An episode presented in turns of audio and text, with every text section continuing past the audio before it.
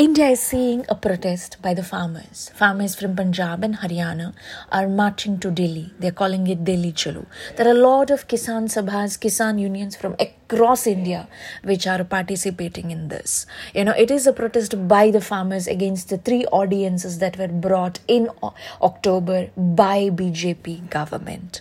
What these farmers are braving are the winter, cold winter nights, the weather. They're walking they are also facing the water cannon, tear gas, barbed wire, the deep trenches dug by the government, the lathi charge, all of this, and of course the containers that are dumped on the roads to stop the ma- uh, uh, march of the farmers into Delhi. The very weird part of this is you have seen how the farmers have been protesting from the past one month about it, and nobody was willing to listen. Indian Agriculture Minister Tomar has been very, very silent. Most of the people in India do not know who the Agriculture Minister of India is. That's how silent he's been.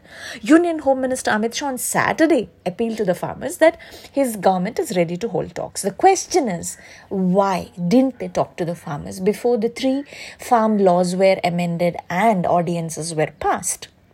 Why were they not uh, you know involved in it? Why were uh, they not part of the discussions before the ordinances were passed? The farmers are worried about the free trade. The farmers are worried about the msp the farmers are worried about the private players entering the farm uh, market. Now the question is why was uh, the anti farmer laws uh, enacted, but none of the farmers were consulted at that point of time.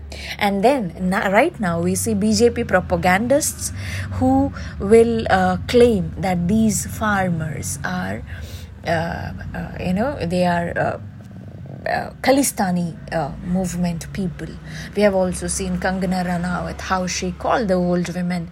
You know, she tweeted and deleted the tweet where she calls this old lady marching to Delhi as someone who is part of CAA protests as well. She says these old ladies are available for 100 rupees. How insulting is that? And look at the moral bankruptcy of these propagandists of BJP. Now, the three um, ordinances that was passed in October by the government, we need to wait and watch if these uh, ordinances will be withdrawn.